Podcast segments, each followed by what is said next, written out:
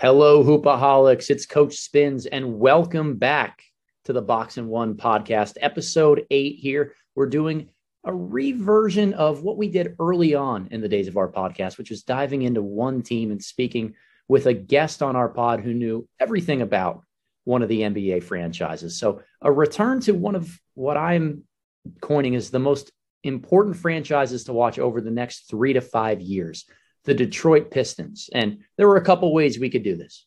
We could do this the easy way, we could do it the hard way. But tonight we're going to do it the Matt way. Matt Way is joining us from Detroit Bad Boys, a, a, a long friend of mine, uh, wrote together for some sites way back in the day. He's always insightful with what he adds on SB Nation and, and is able to cover the Detroit Pistons, but also a nuanced basketball eye and, and a guy that, if we're talking about the Pistons, there's nobody I'd rather have on. So, Matt, First question that everyone needs to know How are you this evening? I'm, I'm great, Adam. Thanks for that introduction. Um, as you can expect, I've, I've heard every variation of that that joke, but uh, so so I heard it coming, but I, I still uh, I still laughed. So uh, I'm I'm doing great. Glad glad to be here. Thanks for that introduction, and uh, excited to talk some some Pistons and um, some draft. I, I don't know that many Pistons fans would describe them as the one of the five most uh, most important franchises to watch. Some of them would, um, but I, I, I agree. I think they are a very interesting test case uh, right now. Yeah, and, and Matt, I appreciate your sympathy chuckle. I, I need a lot more of those to help get me through my day. But um, I, I agree with you. I think that there's just a ton to watch with this Pistons team. They have the blueprints in pay in place for some intriguing young players some draft capital that we're expecting to help them in the future. And more than anything, I think a really unique defensive group where they can go a lot of different directions to make this a, a team that has talent with every single guy that they've drafted over the last year or two can really help this, this program defensively and, and evolve into something great. So uh, before we dive into the Pistons, I do have one question that we start off all of our guests with is, is a basketball centric question to try to get the people thinking. You're up three with five seconds to go, and it's the other team's ball in the full court. What do you do? Do you instruct your team to foul? I, I would, um, especially in the full court. In the half court, it gets a little trickier, and you kind of want, I think, to only foul if the person is maybe not squared up. Um, and, and ready to shoot right away. But in the in the full court, as long as you're careful with it, because um, and, and, I think you're probably safer now this year than you were in, in years past with some of the the, the emphasis changes, at least up to this point. Um, as a as a viewer, I hate it. Um, it makes things so much less entertaining. Um, but if I'm a coach, I'm, I'm definitely gonna gonna have my my team foul in the in the full court. Yeah, I think the referees have cleaned up some parts of the game this year. It looks a little bit more pleasant to watch, but we do need to hashtag ban the take foul because that right now is is really killing transition play, which is by my measure the most exciting part of the game for the casual fan, right? You want to come in, you want to see dunks, you want to see those highlight plays and take foul after take foul. It's got to be on the competition committee's radar. Hashtag ban the take foul. I'm I'm with you there. I think it annoys me more than the the trying to draw foul stuff, and I, and I don't like that stuff either. But and it's it's if if it was just limited to transition too, like it would be okay. But I, I, I think it was last night in the, the Lakers Pistons games, like the the Lakers did it in like semi transition on a four on three with Saddiq Bey bringing the ball. Like it, it's it's just getting ridiculous to the point where uh, you, you got to do something about it for sure. There's there's no doubt about that. So uh, as, as we're focusing on the Pistons here tonight, uh, the biggest thing for me is trying to, to set the stage for what they already have as opposed to what they don't. Because over the last two years, we've seen Troy Weaver spend significant capital to get four first round draft picks, all of which have been hit or miss in some regard, but have already shown their hand as to who they they are going to be at the NBA level to a certain extent. So you're here to help us kind of get a little bit better of a feel for how these guys have played for the Pistons, maybe what their shortcomings are. And then at the very end, hopefully we bring this all together to figure out what the franchise is missing to kind of put in a, a championship caliber team together and if these are the ingredients already in place to do so. So if we're going to start anywhere, it has to be with the first overall pick in the most recent draft, Cade Cunningham. Not a ton of games under his belt because he started with an injury and is still working his way back in there. It's been up and down. He didn't start out great, especially shooting the basketball, but he's come on recently, actually had his first career triple double last night against the Lakers. So, want to hear a little bit from you, Matt. Do you think that he can be the primary guy on a championship caliber team based on what you've seen? Like, what's your initial evaluation and take on Cade Cunningham with the Pistons?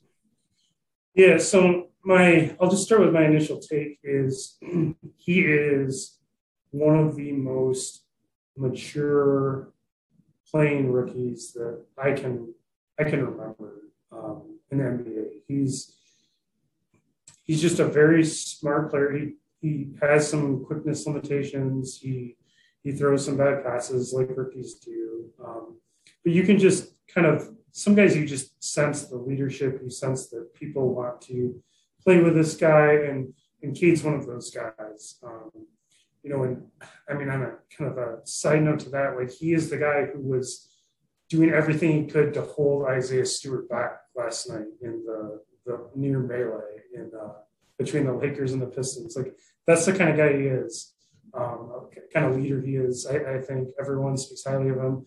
Just from an on-court perspective, he's struggled shooting the ball. Certainly, you know, I think he's shooting like 25% from three. Um, but if you look at the rest of his numbers, despite a, a tough start on a bum ankle, you know, he, his his turnover rate is actually down a little bit from college. You know, that that was a concern of mine going in, and I think he's already started to clean some of that up. Um, he's shooting about the same he was from from two. He's just taking a lot more threes and, and missing them. Um, his assist rate's up a little bit. His rebounding rate's up a little bit. So I, I've really liked what I what I've seen from Cade in terms of whether he's the primary guy on a championship caliber team. I don't know that he is necessarily going to be the leading scorer on a championship caliber team, but I do think that he can be the best player. Um, all the ways he impacts the the offense, on top of just already being a really good defender um, as, as, a young rookie, um, he he can absolutely, I think, be the best player on a championship team. Yeah, I think that's an important distinction to make too, right? Between best player and top scorer, and that's the, the thing about Cade is he's such a talented passer and has an unbelievable feel for the game that he can make other guys around him better. If you pair him with one other guy that can just go out and get his and average 25 or 26 a night, now some of that pressure is off of Cade to necessarily be scoring the basketball in a ton of ways and really play more to his his strengths, which is as just somebody who makes the right basketball play regardless of the situation and how things are going. And that's that's what I've always appreciated about Cade in his days at Oklahoma State. He trusted his teammates, even though they would kind of blow some layups or or miss a couple of coverages here or there, and just made the right basketball play. Um, I, I think the the turnover thing that you're mentioning, a lot of people had some worries about it because of his time at, at Oklahoma State. I thought that was a really a byproduct of the spacing and the role that he was in there, not having another scorer next to him. But I think Detroit almost has some of the, the similar type of makeup of that Oklahoma State team where they don't have a ton of great three point shooters. There isn't another primary creator, especially in the backcourt. Like I, I think Jerami Grant is turning into a, a, solid, you know, first, second, third option, whatever you you kind of view him as with this Pistons team. Uh, but uh, Cade needs to be with another lightning quick type of guard and somebody else that can get into the lane and alleviate the fact that I think he's got, frankly, a little bit slower of a first step. Yeah, yeah, absolutely. Um, and and the Pistons have shot the ball like really this year. I don't know where they're at right now, but um, I'm sure they're still last in, in three point shooting. Like they were going towards a historically low point um, after the first couple of weeks of the year. Um, and it's definitely affecting Cade. You can see when they do have the spacing right, um, and Cade has like space to just take a guy off the dribble. He does, and he pretty much gets to a spot whenever he wants. Um, but most of the time, the spacing isn't that good, and he just has to to force things a little bit. Um, although he doesn't really force things, so it ends up kind of you know just being your typical. It, it almost looks like a college college type offense where there's more passing along the perimeter than kind of driving and probing. And it's uh, it's it's going to get better, I'm sure, as the Pistons get better and, and the shooting gets better. Some of that will work itself out naturally this year, and some of it some of it will get better just by by, by players aging and um, and getting better players in the draft and in free agency. Yeah, so eh, that's the thing right now. The, the Detroit Pistons, at the time of recording this, are dead last in the NBA in three point percentage, thirty point one percent. Like they are, that's that's really bad over the course of a full season. Now we hope it continues to get better and rise through things. But if we're talking about putting Cade Cunningham as this alpha creator in great situations, I think it's a little bit hard to evaluate how he's going to play in a well spaced system when he's currently not playing in a well spaced system. So uh, maybe I'm I'm leading you a little bit too much with the question here, but what types of players are going to be optimal next to Cade Cunningham from what you've seen over the what is it 11 games that he's played in his career? What types of guys do you want on this Pistons team next to Cade? Yeah, I mean, you definitely want shooters. Uh, there's there's no doubt about that. Um, you know, a lot of guys, I think, come into the NBA and they'll actually surprise you like they'll look better than they did in college just because the spacing is so much better generally. Uh, with Cade, it's kind of been more of the same, you know, like we've been saying with um, compared to Oklahoma State. So you definitely need more more shooting. Um, the Pistons, I think, definitely need like a rim runner type. They don't really have that. Um, you have him and Killian Hayes, who I know we're going to talk about, who are both kind of adept passers, would be really good lob lob passers in the pick and roll, but they don't really have a great pick and roll uh, finisher. Like Isaiah, Isaiah Stewart is a is a solid player, but he plays more below the rim. So so that's one thing they need. Um, additional shooters, and then I think just a more you kind of mentioned like that 25 point score. Um, I think another wing guard type who can can really really score more um, is a little more athletic they, they, they definitely need some more athleticism around um, Cade. But you know, the reality is, um, and the thing I liked about so much about Cade coming into the draft is you can put pretty much anyone around him, and he's gonna he's gonna be fine because he does everything, and he just processes the game at a, a level that he will maximize your team's strengths. Um, so a lot of it, I think, is is just based on what the team needs at, at any given time. Cade was such a great intangibles guy, not just with his basketball IQ and feel, but I, I, think there's an area that we don't talk enough about or really know how to talk about, which is basketball EQ, right? How do you walk into a locker room and lead it? How do you command the respect of your teammates and change the culture in an organization just by being you? And I think Cade is very genuine in those ways and has done that to a certain extent since he's gotten to Detroit. And that's going to make this a really attractive place to play long term. Where if you get Cade, one other building block who can be a you know a really good starter on a championship caliber team, you can attract some other veterans and guys that are going to want to come there and fill in the holes that might exist later. Um, you know, you had mentioned Killian Hayes.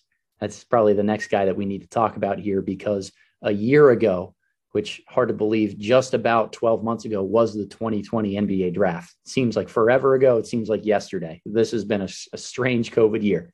But Killian Hayes was thought to be one of those primary creator guys when he was drafted, at least through the external lens from a lot of us draft scouts or some of the media members, even guys like Kevin O'Connor from The Ringer had Killian Hayes number one overall on his board. So a lot of praise coming in for his offensive game. I just got done about a week ago writing a piece on Killian Hayes and how his evolution is really changed in terms of what to expect from him long term. He's not necessarily that creator type because his first step is just not quick enough. It's it's not really there. But he's a great defender. He's improving a little bit as a spot up shooter. It's not where he needs to be yet, but he's improving in those ways. And he's got such a great feel as a passer that he can have almost that Lonzo Ball connector, like backcourt, really good passer type of feel, where if he shoots it well enough, he can play off ball and be a valued member of your team. Uh, how is what's the pulse in Detroit and amongst Pistons fans on Killian Hayes right now? Because I think the bar was pretty high initially. He fell pretty far beneath it with his rookie season. and then is starting to pick it up in some ways, but the scoring is is still just not there. That's not his calling card and who he seems to be. So tell me a little bit about the pulse of Killian in Detroit and what you expect out of him moving forward. Sure. Uh, so so there is quite the dichotomy in opinions about Killian Hayes. Um, some people think he's a horrible bust. You know, he's only still played, I think, 40 some games because um, he, he missed a lot of time last year. Um, he's missing time right now because of uh, a, a, thumb injury. Um, he then there, the other part, I guess, what I would call the people who are, are more prevalent on Pistons Twitter, um, people who I tend to gravitate towards in terms of like agreeing with their opinions. I think still have a lot of faith in Killian. Um, his defense, like you said, is just so good. It's um, it, it's really impressive. He, he has very quick hands. He has very strong hands. He stands people up in the paint. Um, he just does everything that you want. Um, he, I mean, he really does look like a kind of a, a potentially future first team all or, or first second team all de- all team all NBA defense. Um, he he really has those skills, and he showed it off right away as a rookie. Which at his age, he was a very young rookie. Like like that's just something that you don't see from from rookie young rookie guards very often. Um, so I, I, I love his defense, the shooting. You know, we'll, we'll see. It, it's looked better this year. Foot, his footwork is a big part of it. Of it, I think um, he's cut out a lot of the step backs, and he kind of had a real dramatic step back. Um, it worked um, his his last year overseas pretty well, but it, it, didn't work in the NBA. So in his rookie year, uh, limited sample. Um, but to me, is they, they, have his base looking stronger, which is good. Um, he's he's shooting more catch and shoot threes. He's he's shot well from the the corner, but you know between last year and this year, both samples are super small. So, you know, his shooting's still kind of to be determined for me. Yeah, it, it, very much is. And I think that the the key part is adjusting to a different role, right? Without Cade Cunningham a year ago, the ball in his hands a little bit more. That's where he would go to things like his step back, which he was really comfortable with when he was playing with Ulm. And that's what got him on a lot of draft radars was being a solid individual scorer while being great in transition. And he doesn't quite have the speed to break away in transition as much as he used to. Uh, but when you get him in the half court, he doesn't have the first step to separate from guys. So he was relying on that step back. Defenders were playing him towards it, and he just really wasn't getting much of anything off that. He's also severely left hand dominant, like severely left hand dominant to the point where even if he's driving to his right and has a clear righty layup, he would be taking some left handed floaters. And that's that's a pet peeve of mine. I don't know how you felt about it, but it, it drove me crazy watching Pistons games from last year. Yeah, it's it's definitely a problem. Um, you know, I think Lance Jackson was the one who said it today on Twitter. Um, Detroit Bad Boys editor talked about, or he said it on their, their podcast recently, um, that you know his this injury is with is, is on his shooting hand. So um, you almost hope that maybe you'll get some right hand work in there um, because that that's definitely a, a problem. Um, I think you know he doesn't have like like a great first step. He doesn't um, he's not super fast, but but I do think he's good enough.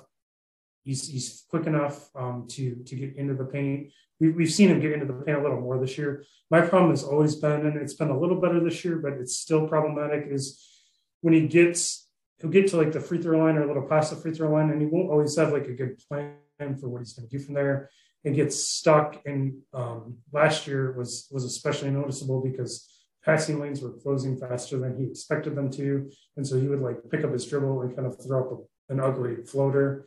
Um, th- that's gotten a little better this year, but he, he's still got a lot of work to do there.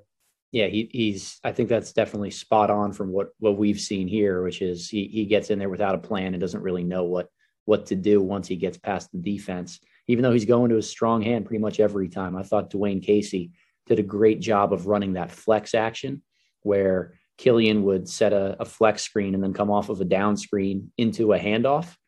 And that would allow him to attack his left hand towards the middle of the floor, which is what you want from any type of creator. NBA teams run offense to get middle penetration for their best guys going to their strong hand. And he just didn't seem to feel comfortable or, or find open guys or openings for himself to score uh, when those plays would would really develop. So that was something that worried me. Uh, I'm curious, what do you think about his positioning long term? Obviously, if he if he and Cade are to stay together, they both have a lot of size. If you were to try to play them in the backcourt, but both of them a little bit more physical defenders and not necessarily guys who would get back, get past, excuse me, some of the quicker point guards in this league. Do you think that that is a, a combo that can play the one and the two for the Pistons? Do you think if their minutes come together, it's more at the two and three, and you have somebody who's a little bit faster that helps facilitate things in the backcourt? Like, how do we fit those two pieces together on the offensive and the defensive end? Yeah, so I definitely think you want um, like a quicker guard. You know, Cade, I think, is very much a three um, you know, somebody who can move, certainly play play one, two, three, and four. I think, um, but if he's playing with Killian, you know, you're going to definitely want a, a, quicker, quicker guard who can put more more rim pressure um, on on the defense more consistently. You know, in terms of Killian in his role, you know, I, I think Cade is probably the the best thing to happen to him um, when he's been in Detroit. Like you know, like you said earlier, we expected Killian to kind of be this alpha number one guy. That doesn't appear to be in even in his nature. He has kind of similar traits to Cade in that regard. Um, he's he's very much a connector type type piece. Um, so I like Killian more in as a secondary attacker, secondary playmaker, tertiary playmaker, where Cade if you get the spacing right, can break down the defense, find Killian, who has wide open driving lanes, passing lanes. And that's a place where, where Killian can really excel because Killian's Killian's passing when he when he gets those passing lanes, um, when he is able to view the view the floor is to me every bit as good as Cade's. Um, Cade can create those opportunities more better on his own, but when Killian gets those opportunities, he's he's pretty darn good. Well, it, it's it's funny. I know we're we're talking about not being uh, a great alpha or somebody with the ball in his hands who he appears to be through 40 games. Like, yeah, it's a small sample size in a lot of ways, and the the numbers and the eye test are just not there with him being a guy that can run an offense. I mean, nine points per 36 minutes, shooting 35 percent from two point range. Like, those are just those are numbers that you can't have when you're, you know, tasked with organizing an offense, being able to score late clock, get into the paint and make something positive happen. He's a phenomenal passer. And a lot of his trajectory kind of reminds me of what we saw with a guy like Lonzo Ball, where he was supposed to come in and be this unbelievable guy with the ball in his hands, was create a ton in transition, all world passer, like could finish it out at the rim. And, and, you know, we wondered about his jump shot. And now look to where Lonzo is year six of his NBA career year five, whatever it ends up being. He's he's a really good catch and shoot guy. Still that great playmaker in transition, but it's his defense, his ability to throw extra passes and attack closeouts off ball to make the right play that put him in positions to succeed. And for me, if you're going to put Cade and Killian on the floor together, I agree. You need to have somebody smaller so that the guy that Killian is attacking off a closeout isn't the fastest defender on the floor. So that the guy that Cade is guarded by is still somebody that he can take into the post. And getting those two things together is going to be really, really challenging for the Pistons. How can you make it so that you have Killian at the two, where he's guarded by somebody that he can blow past, and Cade still at a position where he has a relative size advantage to be able to exploit it through slower back down plays or or I think he's a, a great threat in the post and that's something that you know he can he can get to late clock I'm curious to see if the Pistons can find a way to get those two guys to coexist. Yeah, it's going to be it's going to be interesting. It's it's where the the entire future of this team hinges on. I think, um, although they're looking at another you know top five pick probably, um, but for me, Killian is very much a, a, part of what I would like the Pistons' future to be. Um, and and I didn't I wasn't even like I, I, did a little research on Killian going into the draft. I was really big on Tyrese Haliburton, who I saw as kind of the Lonzo Ball connector um, type of guy, and and that it looks to me like that's what Killian's probably going to be. You know, he's still very young, um, certainly, but he he just has so far to go um, that kind of transitioning in transitioning him into that uh, Lonzo Ball type role, I think would be really good for him. And it's not we've already kind of started to have this conversation on Pistons Twitter. It's not the the guy that we maybe expected when we drafted Killian, um, but you know it's it's still a, a pretty good result from the sixth pick. 51 career combined games for Killian Hayes and Cade Cunningham, nine that they've played in together. So this is still a, a marriage that is going to be given time to try to figure things out. And I'm sure that how they coexist now is not how they're going to coexist at the end of the season. But yes, ideally, both of these guys are going to be on the floor at the same time for the Pistons moving forward and find a way to to coexist. The, the two other guys that were drafted in 2020 both might have gotten out to much hotter starts than a guy like Killian Hayes. And, and we do some temperature checks from time to time on our Twitter page and ask some followers just the pulse of their team. And it seems like with the Pistons, we asked of the three rookies that they drafted in 2020 Killian Hayes, Saddiq Bey, and Isaiah Stewart. How many of them are starters on a playoff caliber team in the future. And the overwhelming sentiment and feedback was that all three have the individual talent to do, to do so. So as we shift our focus to guys like Isaiah Stewart and Saddiq Bey, one, do you agree with that assessment that they're moving forward towards being starting caliber guys? And two, how do all of these pieces fit together? Because if it's all about building around Cade to a certain extent, is the the core four of these young pieces able to really mesh well together? Yeah, so I mean, I would be surprised if all three of Killian, Saddiq, and Isaiah Stewart end up being starters if and when the Pistons are kind of in the playoffs and, and looking to contend. I I think that it probably limits their potential a little bit. Um, you know, Saddiq, I think, is certainly a, a long-term starter on a playoff team. He's he just fits so well. He's he's struggled to begin the year. He's he's not shooting the ball well. He's taking on a bigger role, and he's just, to my eye, it just looks like he's overthinking. Um, he's not reacting. He's thinking, which is just not a good way to play NBA basketball. And you know, last year I commented a lot about what a good how how, how what a high level processor he was, um, which is not a surprise coming from Jay Wright's um, Villanova. That's just kind of what what those guys do when they come into the league. But he's he's really trying to figure out when to be aggressive, when to shoot, when when to do all, all the different things that he's thinking about. And um, you know, it's still early in the season. It's affecting his shooting. It's affecting pretty much every part of his game right now. I think that will get better.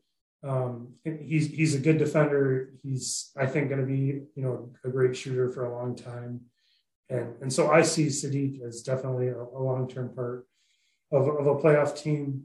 Um, Isaiah Stewart. Oh, go ahead. Well, I'm, I'm just going to jump in on Saddiq while we're on the topic yeah. here. He was a guy I loved heading into the draft because he is very, very solid and dependable in his role, right? Plays off two feet, smart processing. He was a, a smaller guy when he was in high school and then blossomed and, and bloomed up height wise to the point where now he can be that wing player. But, you know, a point guard in high school who can shoot 40% from three reliably that's a guy that you really want because he can be that connector piece. He can swing the ball and create a little bit when he attacks closeouts, and he provides valuable floor spacing. Also, a really solid defender, both in on ball and help type of situations because he has long arms. So, shout out to Eric Singletary, head coach at Sidwell Friends, who coached Saddiq in high school. Always, uh, always a great developer of talent on that level. But eh, when it came down to watching Saddiq film this year, because we dove in to, to, watch a little bit more on Killian Hayes, I was always perplexed because it seemed like Saddiq was forcing and not really letting the game come to him or, or just do the things that he's naturally good at. And that was hard for me to watch a little bit because, you know, playing next to a, a guy like like Jerami Grant, playing next to a Cade Cunningham, who should be more of a creator with the ball in their hands, it, it was stunning to me to see his three point attempts go down from year one to year two and have him be taking many more shots per game. I think he's taken almost four more field goal attempts per, per game, but he's taking fewer threes per game than he used to. And, and to me, there's something backwards about that. I'm not sure if that comes from opportunity, if that comes from the Pistons coaching staff of trying to get him to be more aggressive and him just kind of blindly following that and not reading the game the same way. But it's it's not on the level of concerning yet, but it's just uncharacteristic for who Saddiq Bey was as a rookie and when he was in college. Yeah, definitely. Um, he, I, I, do think he's forcing, for trying to force it into the paint a little too much. Um, he's he's he's just not being decisive enough, and um, his I guess default used to be to just shoot when he when you're open shoot, and and now his default is you know when he's in between when he's not quite sure he's just to kind of run into the paint and he's he doesn't have a good plan like like Killian sometimes doesn't. And you know thing, things aren't really going too well. Um it was his uh, assisted the percentage of shots he's he's being assisted on is going down both you know and you'd expect it on the two pointers because he's just trying to do more inside the arc but it's it's down on corner or on, on three point attempts as well um, so he's he's just trying to do i think a little too much um, just pressing too much while he's struggling and it's not something i'm worried about long term but it's it's certainly been a contributing factor to the Pistons' uh, rough start to begin the year. Yeah, his his three point attempt rate from his rookie season was 66%. So two thirds of his shots came from three. It's down to 45 this year, which again, uncharacteristic for who he is and, and what you think you would be getting out of a guy like Saddiq Bey. Uh, three guards or you know wing perimeter player types that we've talked about. I think all three of them are pretty clearly not live bodied athletes or at least above average, you know, above the rim type of guys at the NBA level. I think Cade is a better athlete in a lot of ways than he gets credit for, but none of these guys are jump out of the gym, you know, posterizer on a, a nightly basis type of guys. The fourth pick, Isaiah Stewart, is probably your most meat and potatoes, hardworking, and and has surprised me a little bit athletically type of guy. So, what have you seen with Isaiah after a year and a half? yeah, um, you know, Isaiah is like if I've said this before, but if like you if you built a, a robot, um, like you put in all the parameters as to what like a Detroit Pistons big man fan favorite would look like, like it would spit out Isaiah Stewart. Um, he just, you know, he's every he's just this kind of this generation's Ben Wallace and Bill Laimbeer and Dennis Rodman. He he just works super hard. Um, he doesn't he he's not flashy at all. Um, he's a little undersized, but he is really long.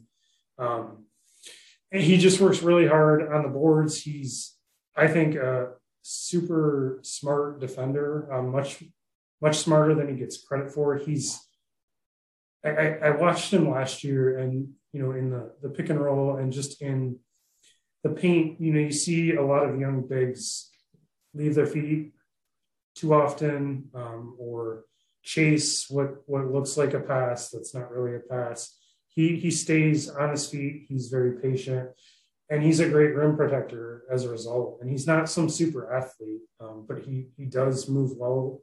Um, in in like pick and roll defense, uh, you know he. And, and a number of occasions last year, like shut down James Harden in the pick and roll, stayed with Giannis. Like he, he's shown that he can stay with high level athletes. Um, even in mismatches. And so the defense is there. The offense is, you know, a little rough right now. He showed some some strides last year shooting the ball. Um, that hasn't been there this year. He hasn't even really attempted many shots. Um, you know, one of nine from three, which is yeah. a small sample for him and and a guy who's I think long term success maybe hinges a little bit on developing that shot. I think a little bit. He doesn't have the like best instincts as a roll man. He he often finds himself in the way um, as a roll man, and so it's something that'll certainly get better. If he doesn't leap out of the gym as a finisher in the pick and roll, um, but he does. You know, if you watch him, you know, in, a, in the mid range, um, you know, he he has a pretty good like 18 foot jumper, 10 foot jumper. He has nice touch at the free throw line too. Nice touch around the rim. Um, so like I think he can develop that three point shot, but it's it, there's a big jump between 18 feet and and the three point line at, the NBA level for especially for a guy like Isaiah Stewart who hasn't traditionally shot many. So that that's something that's that's going to need to develop. You know, I'd also like to see him develop as more of a, sh- a short roll guy. Um, there have been some flashes of, of passing in the short roll, and and he can he can hit that short, you know, mid range jumper too. So I would like to see him do do more of that, especially given that he does kind of get in the way sometimes as a, as a roll man. All right, so four guys that have been drafted with first round selections over the last two years. Is it fair for me to say that it's Cade Cunningham and three glorified role players, an energy meat and potatoes big man, a defensive connector piece who maybe can knock down spot up shots and Killian Hayes, and that traditional three and D wing when he's at his best, who can be a high processing passer in Saddiq Bey. No, I think it's totally fair. I said it a lot last year. You know, I, I thought I think that once they get, if and when they get that, you know, star production from Cade or or maybe it's the next draft pick, um, they have a lot of pieces to just kind of fit in that can really um, kind of accelerate what would what could be a slower process because uh, I think Killian, Saddiq, and Isaiah are all really good role players waiting, waiting to contribute contribute to a, a winning team. And, and, it's on the the Pistons front office and Troy Weaver to continue to find ways to add more talent that's going to put them all in optimal situations. Right? It's hard to evaluate Killian Hayes as a role player who's probably your seventh, eighth, ninth best offensive option when as a rookie you have to play him with the ball in his hands because you don't have anybody else. You know, it's hard to evaluate Saddiq Bey as that almost Jae Crowder for the Suns type who can defend multiple guys, knock down shots, and just make the right play if he's going to be your third option every single night because that's the roster that you have right now. So I, I implore Pistons fans, just from a patience and team building perspective, to understand that a lot of these guys are long term NBA contributors. They're just playing in a role maybe above their head right now.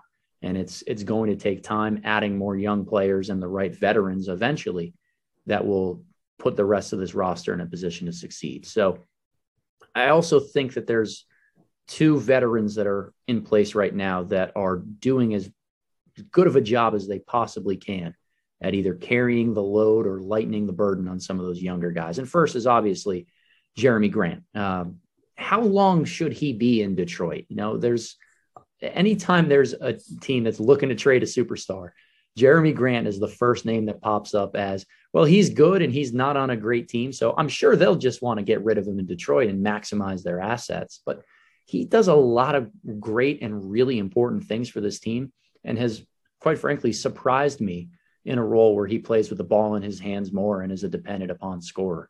Do, do you do you like Jerami with this iteration of the Pistons roster, and how long should he be of valued as a member of this organization?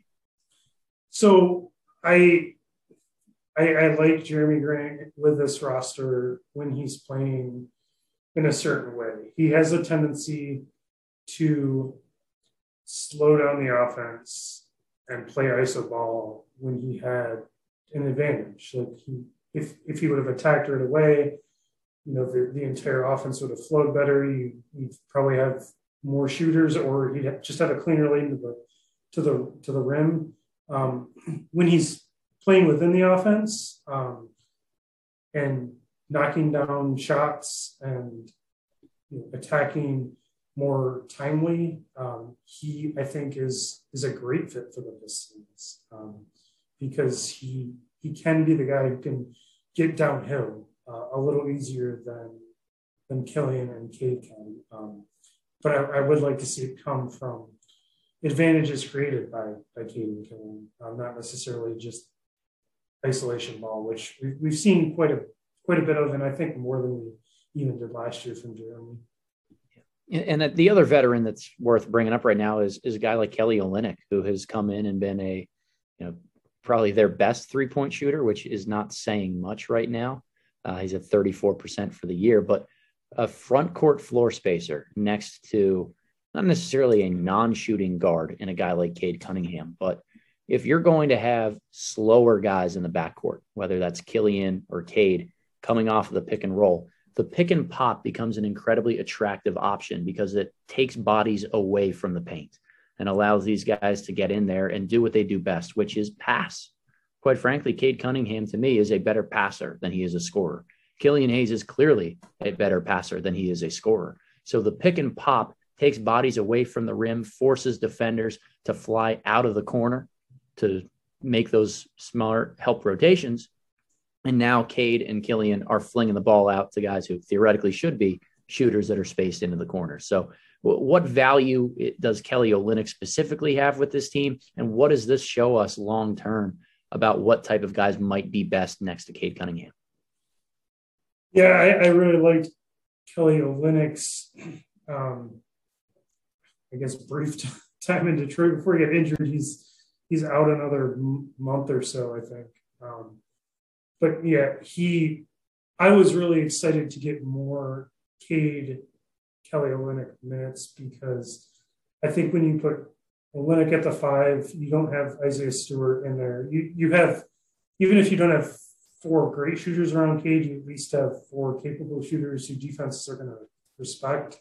But you can run some spread pick and roll, which I think is the the kind of scheme that is probably probably best going to accentuate Cade Cunningham's strengths um, because he is such a good passer. He, he processes the game at, at, such a high level, and frankly, I, I, think that probably gets him into the paint a little easier and gets him better looks. Um, so, you know, that that is the the center I would like to see with with Cade Cunningham in the future, and whether that's you know if Isaiah Stewart can become that, um, I'm a little skeptical. Um, but I, I, do want somebody at the five who who is going to be able to spread the floor, especially. And I think you can kind of sacrifice a little bit of defense because you have those three great defenders um, at, at, at, the wing positions. Yeah. All right. So it, it, it correct me if I'm wrong here, but this is what I've got down as I've been taking notes throughout this day. What do the Pistons need long term to maximize the group that they already have? Talent, first and foremost. You always need more talent when you're a, a team that's probably on pace to win about 20, 25 games. Another primary creator, somebody in the backcourt who can break down defenses and you know score their own shot or at least create for others so that it's not just Cade and and Killian trying to do it with their lack of foot speed it would be more front court shooting, whether that's a wing who can stretch the floor and, and play to the corners, or if it's a pick and pop big like Kelly Olynyk. Are we missing anything there? Like, what else might this team really need to maximize what it already has? So, I mean, you could certainly lump this into all three of those categories, but I think it really needs just a little more athleticism. Um, you know, you have I love Killian. I love Cade, I love Saddiq and how they think about the game. They, I think they're all high IQ basketball players, um, but they're all below the rim guys. Isaiah Stewart's more below the rim than he is above the rim. Um, they're going to need some more athleticism, both I think from a, front court and a back court member. Um, and you can, you know, in today's game, you can get that and combine it with shooting and talent and creation. But I, I definitely think you want some more athleticism to kind of um, put some more pressure on the defense and, and do it a different way as well. Yeah, I think that's a, a certainly a fair point there, but I'm not going to be the one to burst your bubble. But this does not look like a draft class that is going to have, at least at the top, uh, a ton of guys who are elite shooters a ton of guys who are elite athletes at the positions that might complement what the Pistons already have. And at the very least, it does not seem that there is one really good lead guard out there in that top five or six range. So at this point in time, there seem to be three names that are hotly talked about as the top three guys in the draft class. Paolo Banchero out of Duke, Chet Holmgren from Gonzaga, and both of them are more like front court fours and fives, like kind of unique pieces and, and unique in their own way. And then Jaden Hardy for the G League Ignite is a guy that I've always been really high on for his shot making ability. But he doesn't have the quickness or the finishing ability that would make him a great complement with this Pistons roster. So let's say Detroit doesn't end up getting one of those top three picks, getting one of those talents that would fit in just as a head and shoulders the best talent available felt like we needed to take him and we'll figure out the rest of it later. To me, there were two guys that Pistons fans should start to try to check out a little bit and get excited on. One is Jabari Smith from Auburn, a massive, massive athlete who is your stereotypical long armed, like seven foot four wingspan type of defender who can guard maybe three through five at the NBA level. I mean, I, I, would genuinely be terrified. I'd piss down my leg if he closed out near me because he is active, he is long as hell, and he has great ground coverage. Now, he has been awesome in transition offensively. And right now, he's shooting the ball very, very well. So, the ability to have somebody who can maybe play the four or the five, be that above the rim athlete, and add what you already identified there, Matt, as one of the missing pieces for this Detroit Pistons roster is is really imp- important to me. The other guy that stands out to me for Pistons fans to know would be PJ Baldwin out of uh, UW Milwaukee. Plays there because his dad is the head coach. It's not this random, you know, top talent that's coming out of a mid-major like John Morant. He's been tracked and was looking at all of the top schools coming out of high school. A really, really good shooter. He's miscast a little bit in his role right now because playing in the Horizon League and picking on quite frankly, not good enough competition on a nightly basis, his team is going to ask him to do more with the ball in his hands, to be used in a variety of ways. But to me, he's almost like a Michael Porter Jr., really, really accurate front court shooter. Run him off different actions, have him be a knockdown floor spacer, and that will open up the rest of opportunities for the Pistons. He's not a phenomenal athlete. I think he's solid in a lot of ways, but also has a little bit of overlap with Saddiq in his positional kind of usage and, and what he might be best at. Between those two options, more of a defensive minded guy who can shoot it a little bit and play the three, four, and five, or a really, really good shooter who's not quite the athlete. What do you tend to lean on, just on the way we've described them right now? Um, you know, they both sound great, frankly. Um, they both definitely fit um, and fill needs. Um, and thinking from a Troy Weaver perspective, like they both sound like Troy, Troy Weaver guys, like Jabari Smith being kind of a long, strong defender. Um, PJ Baldwin being a coach's kid, like Troy Weaver is definitely going to love that. Um, and a big, being a big shooter, you know, I I think where the Pistons are, like I would almost prefer PJ Baldwin, um, just from from the archetypes that you you've described, like throwing Michael Porter Jr. next to um, and among Saddiq Bey, Cade Cunningham, and, and Killian Hayes, having kind of a more dynamic, higher volume type of guy, um, I think would be would be a great fit. And you know, the the other thing is, I, I just think with as Isaiah Stewart, and, and it's just easier to find a good defensive big. Um, you know, if you if you can you can find somebody and plug them in, you can find a, a leaper um, to to finish at the rim. Um, you're not going to find many guys who have Michael Porter Jr. type upside. So um, I would I would tend to lean more towards Baldwin based on on those descriptions. Yeah. Well, I don't want to disappoint Pistons fans or try to make it uh, seem like we're all doom and gloom here because, like we said, one of the most interesting rosters to watch over the next three to five years with how they evolve, how these guys continue to get better, and the moves that they make to try to supplement things. But looking forward, if they don't end up with you know any of the top three guys that we've mentioned, or really Smith or Baldwin here, there's not a lot of great lead guards that are emerging to be kind of top seven or top eight picks. And at the very least, I don't think there's a ton of shooting beyond a guy like Baldwin. So uh, for the Pistons fans who are kind of thinking to themselves, "Oh, we'll just grab another really good shooter when they come along." Like it may have to be more through getting creative with other draft picks, trade backs, uh, whatever they can do to maximize that out there. So uh, we'll we'll certainly deal with that bridge when we cross it, Pistons fans. But at the very least, try to get to know a couple of the names at the top of draft boards and and feel for yourself who you think would fit best next to Cade Cunningham in this crew. So, Matt, I want to thank you for coming on, uh, talking to us about the Detroit Pistons, informing me a lot about what you've seen because you watch the games far more than I do.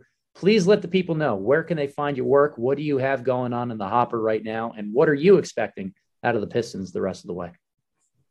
Yeah, well, th- thanks thanks for having me, Adam. Um, always great to talk basketball with you. Um, you can find me on, on Twitter at Way Matt H.